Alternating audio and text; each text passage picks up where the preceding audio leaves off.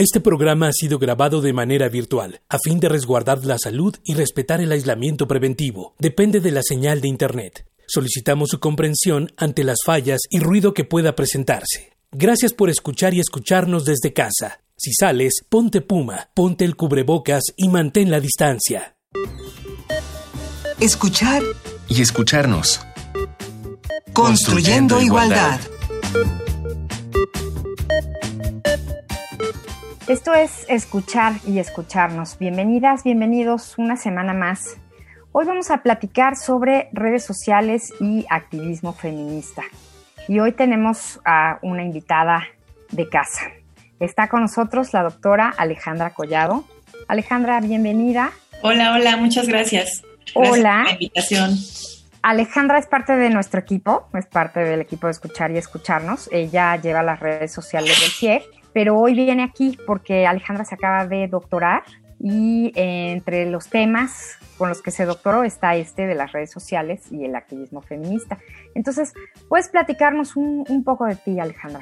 Claro que sí, pues yo me acabo justamente, como dices, de doctorar. Yo hice una investigación acerca de crítica política en redes sociales y uno de los temas que yo integro en esta investigación es justamente la cuestión de los movimientos sociales como el feminismo. Yo soy maestra también en estudios de la mujer por la UAM Xochimilco, soy licenciada en comunicación también por la UAM y pues justamente los temas que yo he trabajado a lo largo de todo este tiempo pues han sido el espacio público digital, ¿no? Estas manifestaciones contrahegemónicas, resistencias, ¿no? Y pues soy parte de dos colectivas, de la colectiva Cuerpa y de la ecored feminista La Lechuza Usa, en donde pues también hacemos trabajo de diversas, de diversas naturalezas y feministas y actualmente pues estoy elaborando como encargada de comunicación del Centro de Investigaciones y Estudios de Género aquí de la UNAM. Y pues eso.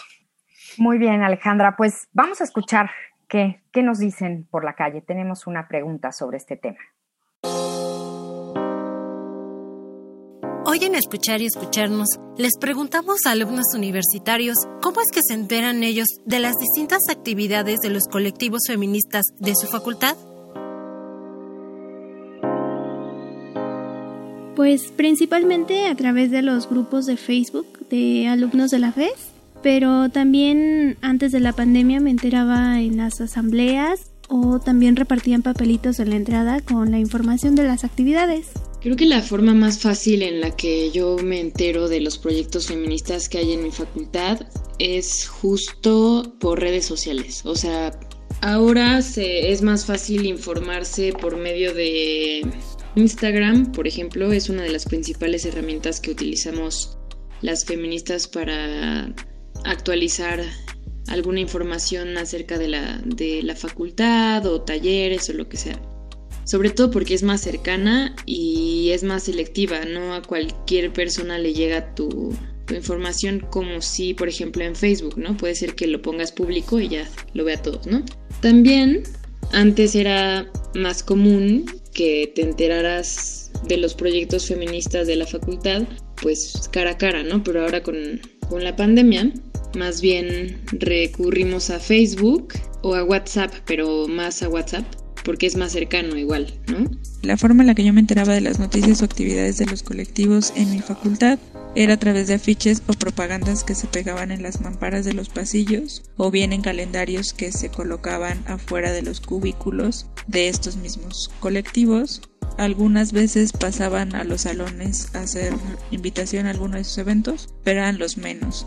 En redes sociales, por ejemplo, era muy raro que me enterara de alguna actividad o alguna noticia, ya que las páginas por lo regular no estaban activas y por lo mismo supongo que se perdían en el inicio de Facebook, por ejemplo. Y si me llegaban algunas notificaciones era porque amigos cercanos compartían la información, eh, pero por lo regular no me enteraba a través de redes sociales de ninguna de sus actividades. Yo me enteré por medio de las asambleas que hacían en mi escuela y por una amiga que seguido publica cosas en Facebook y así.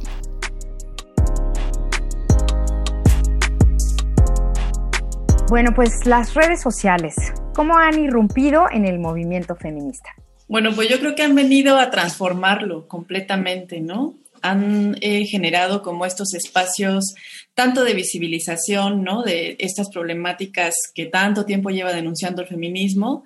Por otro lado, han dado también pie a esta formación de espacios, ¿no? En donde organizarnos. Han hecho como también es esta integración, ¿no? De generaciones más jóvenes que, pues yo pienso y me pongo a pensar en mis, en mis épocas de universitaria, ¿no? Que no estaba yo tan politizada, ¿no? A pesar de ya estar de alguna manera, pues ya con ideas de feminismo, con, con lecturas hechas, ¿no? De estar entrando, digamos, como al mundo de la academia, esta politización de poner el cuerpo en los lugares, ¿no? Todavía no estaba como tan marcada. Y ahora, a través de las redes sociales, se ha hecho posible, ¿no? Como esta organización y como esta, esta sensación de unidad que hace que una entonces ya no se sienta sola y pueda hacer irrumpir, ¿no? Como en estos espacios, además de irrumpir en el espacio eh, digital, poder apropiarse, ¿no? También de los espacios y movilizarse de una manera, pues, como más multitudinaria. Ya hemos visto también como en marchas, la última marcha del 8M, ¿no? Pues fue realmente histórica porque jamás habíamos visto tal concurrencia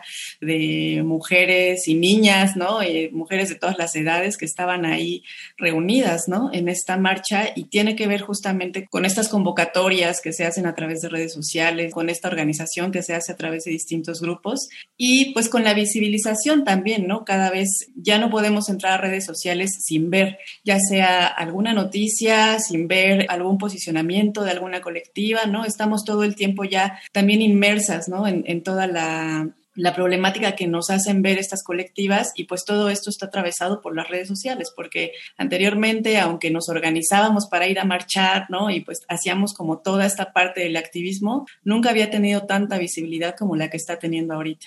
Y esta irrupción es general, es decir, abarca todas las generaciones, abarca eh, otros países y nos agrupa o nos separa.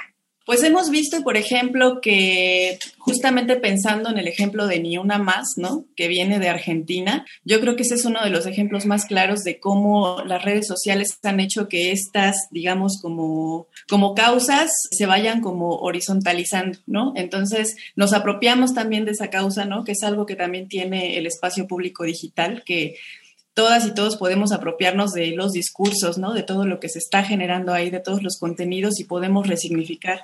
Entonces, lo que sucedió con casos como el de Ni Una Más fue justamente que la problemática era tan fuerte y nos pegaba también tanto a nosotras que nos la apropiamos, ¿no? Entonces, cada quien en sus países en América Latina ha sido increíble porque cada vez que un país se posiciona, posiciona un hashtag, ¿no? En una lucha, todas respondemos de todos lados de América Latina, ¿no? Entonces se convierte en algo, pues que en realidad atraviesa todos estos límites, ¿no? Que en otras, que en otros tiempos habríamos tenido, que es la cuestión del espacio, ¿no? Y del tiempo. Entonces sí ha eh, hecho estas transformaciones la cuestión de poder estar conectadas ¿no? en lo digital. ¿Y las mayores también le estamos entrando? ¿Qué pasa con las diferentes generaciones? Sí, le estamos entrando.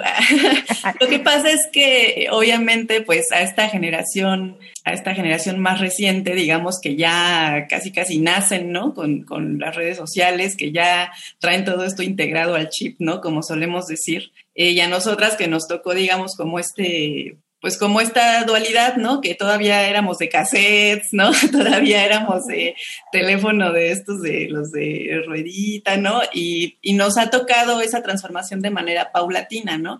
Entonces, a quienes pues trabajamos estos temas, pues no nos ha quedado otra, ¿no? Que adaptarnos. Y yo creo que ahora la cuarentena también, ¿no? Ha hecho que aunque no queramos, ¿no? Aunque tal vez nos, nos habríamos negado a, a acercarnos a ciertos temas o a estar siempre en reuniones o pegadas al teléfono, pues ahora esta cuarentena ha hecho que sea inevitable, ¿no? Entonces, sí hay una brecha generacional, digamos, sí hay diferencias también de eh, las formas en las que ciertas generaciones piensan que es, digamos, legítimo manifestarse, ¿no? Y como también están las otras, las generaciones más jóvenes, ¿no? Que también ya están, ya son como más, insisto, ¿no? Ya traen como otra revolución también, incluso en la manera de apropiarse de los espacios y que nosotras, para nosotras será impensable, ¿no?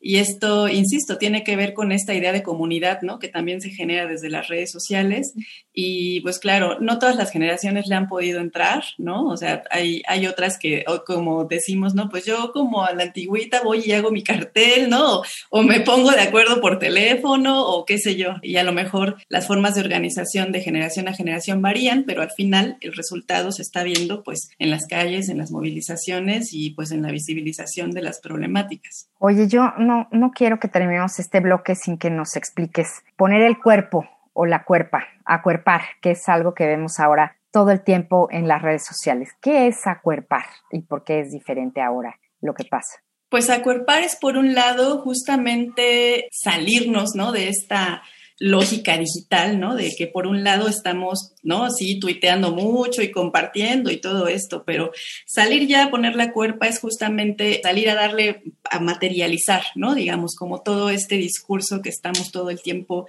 sacando en las redes, ¿no? Entonces, y por el otro lado significa acuerparnos entre nosotras, ¿no? Digamos, hacer como esta cuerpa grande, ¿no? Por eso hablo también mucho del sentido de comunidad, porque tiene que ver con esto, ¿no? O sea, con no estar, no llegar a una marcha sola, como a veces nos llegaba a pasar a quienes nos organizamos, a veces por teléfono, nos vemos en tal lado, en una, ¿no? Y entonces ahí va llegando una sola y no hay acuerdo y no nos, es decir, no nos encontramos y algo pasaba, ¿no? Ahí. Y ahora es como si fuera todo como más, como si desde que llegas todo es como, somos como una masa, ¿no? O sea, esta cuerpa es como todas acuerpándonos la una a la otra ¿no? En el, incluso es algo que vivimos eh, así materializado en las marchas, eh, ahora que somos también muchas más. O sea, también protegernos en las marchas, siempre lo habíamos hecho con nuestra bolita, pero nunca se había hecho como ahora. O sea, cuando todas están, están viendo qué está sucediendo y en la marcha es increíble como todas se van acercando justamente a cuerpar. Entonces creo que eso también es un fenómeno que tiene que ver con esta visibilización y con esta organización que se da a partir de las redes sociales. Muy bien, pues llegó el momento de nuestra propuesta musical. Hoy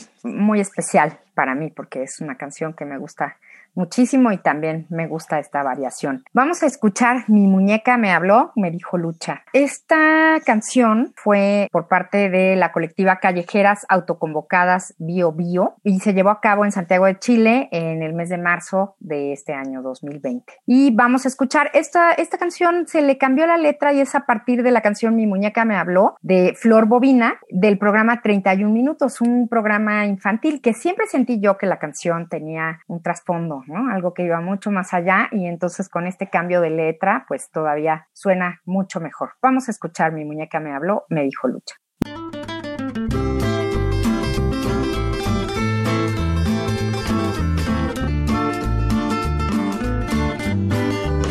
Mi muñeca me habló, me dijo Lucha que no se puede repetir lo que pasa en mi país. Mi muñeca me habló me dijo Lucha que hoy depende de ti, que mejore este país. Dijo que en marzo las mujeres salgan todas a la calle, que se tomen los espacios y que nadie más las calle, que pelen como mujeres, se rebelen al Estado, digan chao al patriarcado, el feminismo ha llegado, mi muñeca me habló. Me dijo Lucha que no se puede repetir lo que pasa en mi país. Me dijo cosas muy horrendas que no te voy a negar. Que aquí la secretaria que no nos sirve para, que el presidente nos ignora, que se ponga a trabajar. Pero seguimos en la lucha porque vamos a triunfar. Mi muñeca me habló me dijo Lucha que hoy depende de ti, que mejor este país de ti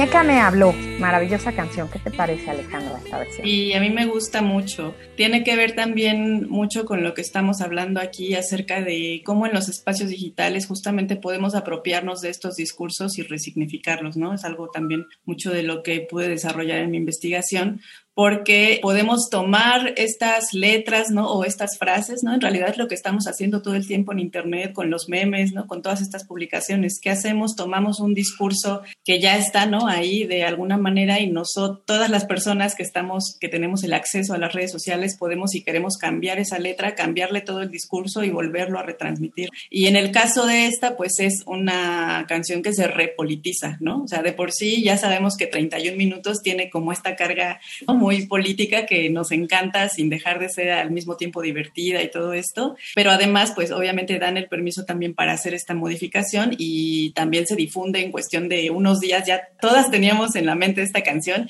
y hasta la hemos utilizado como estandarte para las luchas, ¿no? Entonces, esos fenómenos son justamente cosas que se dan en el espacio de las redes sociales. ¿Y cómo se da este proceso, el uso de las redes sociales en los movimientos feministas? Pues empezó, digamos, también ha sido muy rápido, ¿no? Su desarrollo ha sido como muy rápido de algunos años para acá. Por ejemplo, aquí en México fue a partir del 24M, que también fue una marcha convocada, ¿no? A través de redes sociales, a través de grupos, ¿no? Esta generación de eventos que se van haciendo y que nos vamos suscribiendo, ¿no? Nosotras como feministas vamos integrándonos a esos grupos. Entonces se va formando, ¿no? Como esta ronchita que se va haciendo más grande y digamos que antes, insisto, ¿no? Teníamos esta cuestión de organizarnos, sí, pues a través del teléfono, ¿no? Empezamos con los mails y posteriormente yo creo que lo que realmente llega como a transformar todo esto es justamente la llegada de redes como Facebook. Es decir, antes había otras, ¿no? Estaba el MySpace, ¿no? Estaba el High Five, ¿no? Como, como estas cuestiones, pero nunca tuvieron como tanto, tanto auge como en su momento lo logró Facebook. Sabemos que Facebook además es una plataforma, pues que es una empresa, ¿no? En realidad, que tiene estas posibilidades, ¿no? De, de pues ir comprando, ¿no? A todas las aplicaciones. Es decir, hay una cuestión ahí como contradictoria, pues porque sabemos, ¿no? Que Facebook tiene como esta, como esta cuestión ahí medio, medio malvada, ¿no? De los datos y todas estas cosas que bien sabemos. Medio vigilante. Exactamente. Sin embargo, sigue dando el espacio para esto, ¿no? Entonces, lo, insisto, lo que, ha, lo que hemos hecho nosotras, lo que han hecho todas las colectivas feministas es sí apropiarse, ¿no? O sea, sí decir, bueno, sí, Facebook es esta red social que sabemos que es un gigante que está comprando y vendiendo datos y toda esta cuestión, pero nosotras la vamos a usar para nuestra causa. Y ha funcionado esto, ya lo hemos visto, ¿no? De manera eh, multitudinaria en todos lados, es Facebook, digamos, como la red que se utiliza para este tipo de, de organización, ¿no? Insisto, por la cuestión de los eventos, por la, todas estas funcionalidades que tienen que ver más con lo técnico, ¿no? O sea, los grupos secretos, como todas estas cuestiones y además la posibilidad de las fanpage en las que pues nosotras vamos dando like y entonces vamos recibiendo esta información de cada una. Entonces vamos,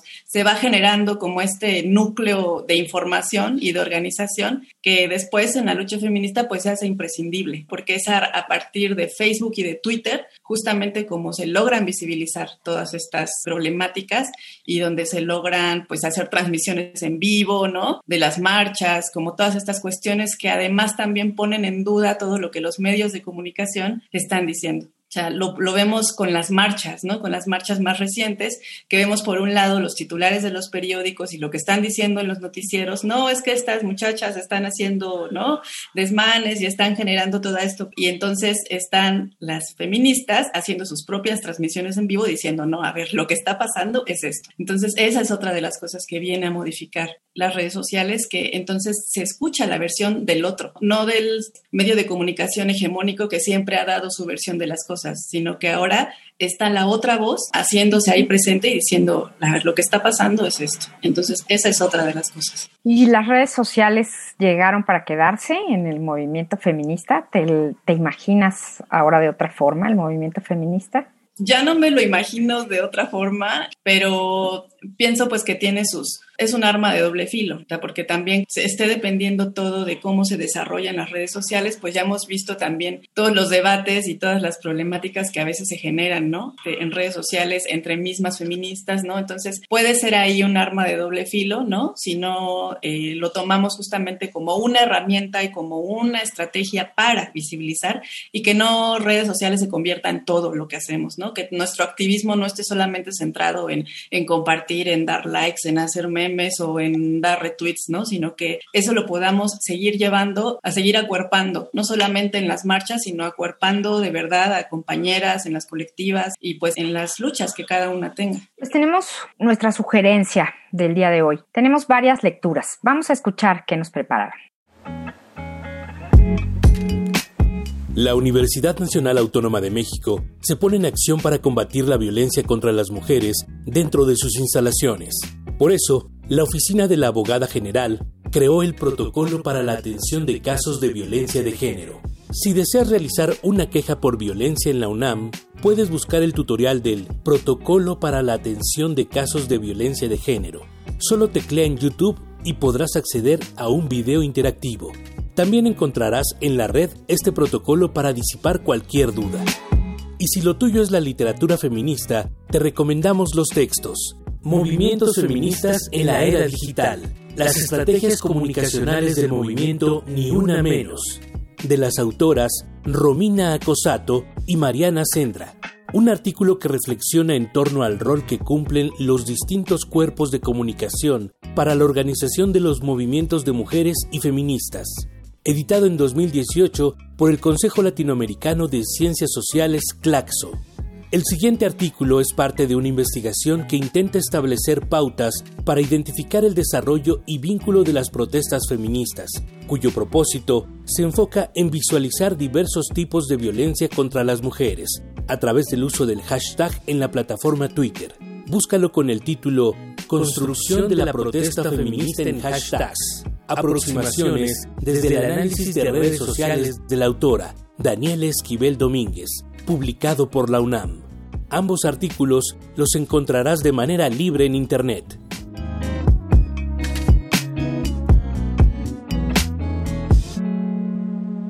Estamos hablando hoy sobre redes sociales y activismo feminista. Está con nosotros la doctora Alejandra Collado. Y pues bueno, si quieren saber más, pueden buscar estas sugerencias que acabamos de presentarles. Y Alejandra, ¿cuáles son los beneficios para el movimiento feminista de las redes sociales? Hablamos un poco que la organización, también hablamos que puede tener cosas en contra, pero ¿Qué encuentras tú realmente como beneficio? Pues además de esta visibilización y esta posibilidad de llevar eh, a nuestra vida cotidiana, digamos, también la lucha, da muchas posibilidades de crear redes entre nosotras, ¿no? De crear redes de apoyo, que esa es otra manera de acuerpar, no solamente en las manifestaciones, en las marchas, ¿no? Sino en realidad estar ahí las unas para las otras, eh, nos da la posibilidad de denunciar. Ya hemos visto movimientos como el Me Too y y pues desde muchas colectivas feministas se trabaja por denunciar, por ejemplo, la violencia de los medios. Entonces, yo creo que hay muchas posibilidades de seguir utilizando las redes sociales como estrategia y yo creo que son muy útiles. O sea, en realidad sí, yo creo que sí le han dado un, un boom muy importante, ¿no? Al movimiento feminista en México y yo creo que lo van a seguir haciendo. Creo que la cuestión es simplemente tener esta cuestión de autocuidado, ¿no? De cuidado también de las compañeras con las colectivas y pues la cuestión de la seguridad digital que yo me imagino que ya también han tratado aquí el tema con el ciberactivismo, ¿no? Entonces, creo que sí es algo que se, que se puede aprovechar muy bien y que hay que conocerlo para poder sacarle todo el jugo que se pueda a las redes sociales. ¿Cuál desearías tú que fuera el futuro de esta relación, movimiento feminista, redes sociales? Pues mira, lo ideal desde el feminismo que se plantea desde el hack feminismo, ¿no? Y, de, y desde el ciberfeminismo, pues es que nosotras pudiéramos crear nuestras propias redes sociales para no tener que depender de Mark Zuckerberg para poder organizar nuestras marchas.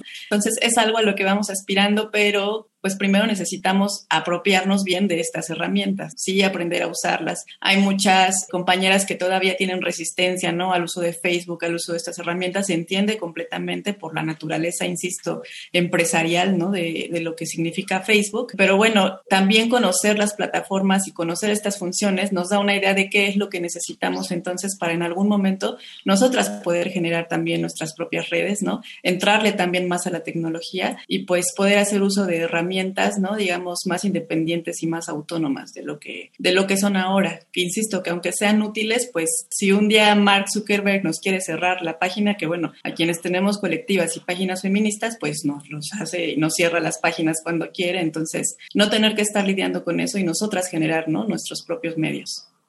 Pues sí, lo ideal sería no, no depender pero por lo pronto, en este momento, ¿con qué redes cuenta el movimiento feminista para dar sus mensajes y para comunicarse, Ale? ¿Cuál sería la lista de ellas? Pues eh, en primer lugar, y no, y no porque sea necesariamente feminista Facebook, pero bueno, es, es la red, ¿no? En donde nos podemos apoyar justamente porque es en la que hay pues millones y millones de usuarios y usuarias. Es la red social más utilizada en México, en el mundo, de hecho, ¿no? Y, y justamente en México además somos el tercer lugar de todo el mundo que usamos Facebook. O sea, somos facebookeras y facebookeros a más no poder. Entonces, por eso esa es una herramienta ahorita tan importante, ¿no? En Twitter eh, podemos sobre todo trabajar la cuestión de los hashtags. Por ejemplo, en Facebook es mucho más grupos, fanpage, este, organización, eventos, ¿no? Como más así de este tipo. Y en Twitter lo que podemos ver son los hashtags, ¿no? Como las campañas que se van a ir desarrollando. Hay mucho debate, digamos, político, como se da mucho más esta conversación a lo mejor de lo que se puede dar en Facebook. Yo diría que Facebook es mucho más para organizar, creo que Twitter es mucho más para hacer como este, este debate o estar viendo qué se está diciendo acerca de un tema, ¿no? De una tendencia. Y pues se están utilizando muchas otras herramientas, por ejemplo, Instagram, ¿no? Ahorita se está utilizando mucho, sobre todo en las,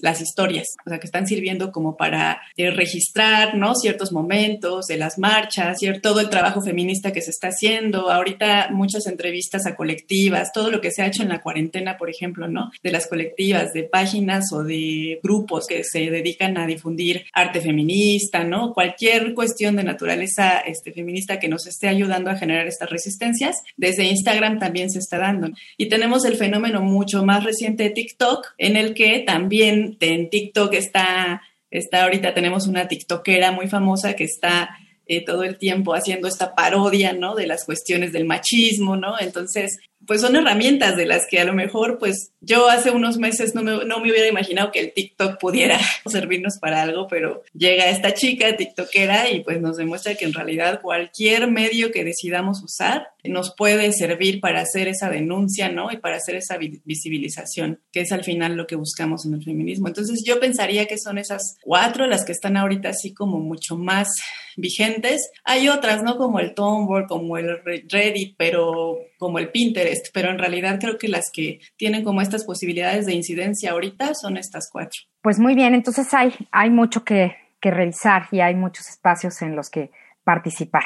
Ya nos diste los ejemplos de donde podemos encontrar por el momento más cosas. Pues muchísimas gracias, Alejandra Collado, la doctora Alejandra Collado, que estuvo hoy con nosotros en Escuchar y Escucharnos. Y pues vía redes nos comunicamos, nos apropiamos de causas y también acuerpamos, acuerpamos desde las redes en estos momentos. Estamos todavía guardados y guardadas. Muchas gracias por la invitación. Gracias a ti. Pues esto fue Escuchar y Escucharnos. En la coordinación de este programa, Ana Moreno, en las redes sociales del CIEG, justamente Alejandra Collado, en la asistencia de producción, Carmen Sumaya, en la producción, Silvia Cruz Jiménez, y aquí en los micrófonos, María Amalia Fernández. Nos escuchamos la próxima semana. Radio UNAM y el Centro de Investigaciones y Estudios de Género presentaron Escuchar y escucharnos. Construyendo, igualdad. Thank you